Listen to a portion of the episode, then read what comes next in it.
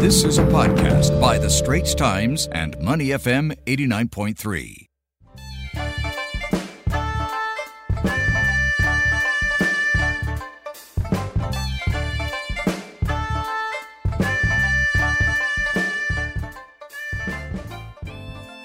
The government report has revealed that the city's poverty rate has hit a 12-year high. Yikes. Well, the figures were announced the same week when the territory told the most expensive property per square, or sold rather, the most expensive property per square foot in Asia. Plus, could there be light at the end of the tunnel for Hong Kong and China's border to reopen? Let's get the latest now from Claire Huang, Hong Kong correspondent for The Straits Times. Hello, Claire. Hi, Tim. Always good to talk to you. Of course. Yes, it's always nice to hear from you, too. Now, let's begin with this poverty rate that I just mentioned there. It's a 12-year high. What's happening there? Well, about 1 in 4, or 24% of Hong Kong's 7.4 million population lived in poverty last year. That's the highest number since 2009. Now, the poverty line is set at 50% of the median monthly household income before, all your government subsidies, cash handouts, taxation, social welfare.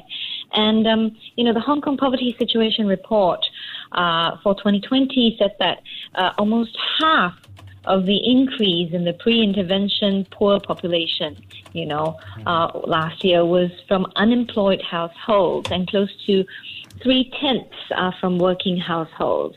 So if you count cash allowances and assistance, including housing, more than 500,000 people remained in poverty, and that's a poverty rate of almost 8%. Now, the silver lining is that it's down 88,000 people. That's a drop of 1.3 percentage points than in 2019. Still, what was quite alarming and worrying was that the poverty rate of youth households with members aged 18 to 29 went up by 2.4% from 2019. So this time round, I think when you compare 2019 and 2020, the cash handout of 10,000 Hong Kong dollars, helped. But the question raised is what happens going forward. And the government has noted that the future poverty situation will depend on factors like when the pandemic ends or, improves and the local economy recovers, both of which are rather uncertain at the moment.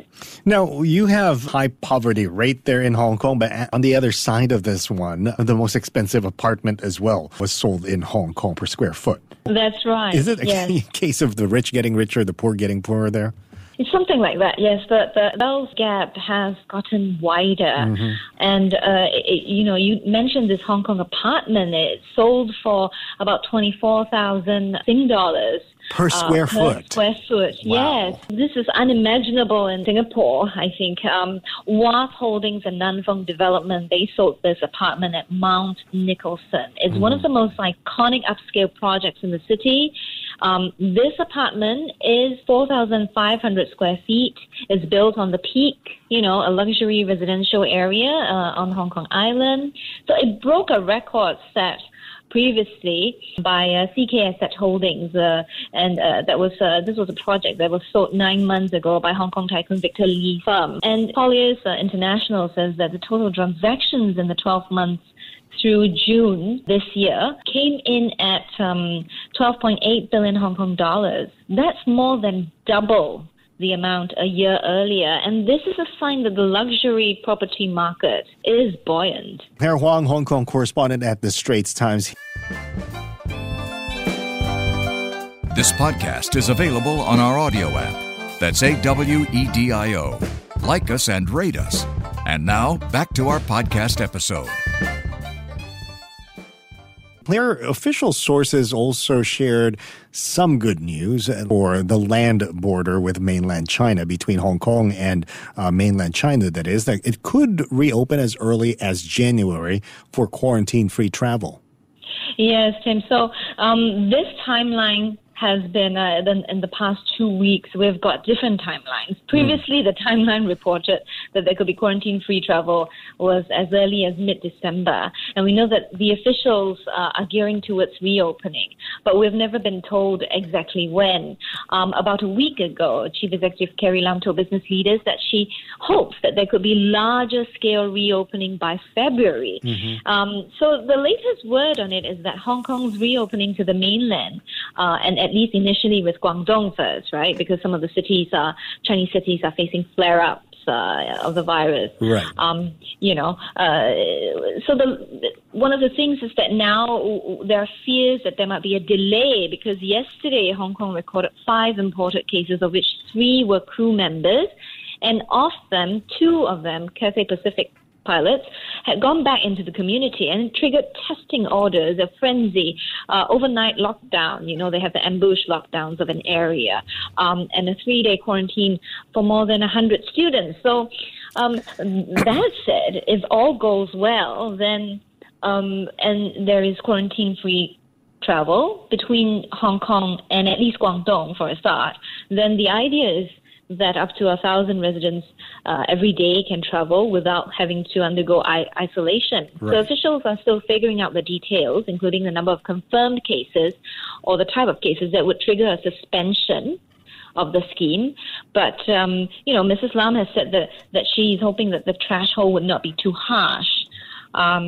Travelers under this scheme will have to have a mainland mobile phone number so that the authorities can contact them if they get identified as a confirmed case or a close contact. So we have also heard that a government advisor has said that Hong Kong could also reopen to the rest of the world by about mid-2022. Mid-2022, that will be far from today when the rest of the world has already started opening up. But as you mentioned, yes, Hong Kong remains one of the international cities with a very, very strict quarantine regime for travelers coming in.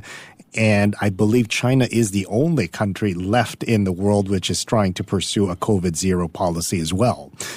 Yes, that's right. Moving on, because this is a very interesting poll that just came out from a Hong Kong-based poll for journalists, saying that many are considering leaving the city because of press freedom. Tell us more about this. Well, the Foreign Correspondents' Club in Hong Kong, had a inaugural press freedom survey, and it found that 4 in 5 polled said working conditions had declined under the law, and with more than half saying that they had engaged in self-censorship since the law kicked in. So only half of those respondents said they understood where the government's so-called red lines were. 9 out of 10, that's the majority, were concerned about a possible fake news law that is in the works. 86% have said that it was harder to get sources quoted on the record. There are worries about digital and physical surveillance, among other things. In a nutshell, journalists find that the red line is shifting, and it creates uncertainty, and people who used to share information freely now clam up. I mean, for myself, I've seen people leaving. I've had friends leaving too. So that's what it is right now. Well, that's the situation in Hong Kong. Things do still change, so we'll see how it goes. Thank you very much, Claire, for shedding some light on what's happening in the city up there. Hong Kong correspondent Claire Huang.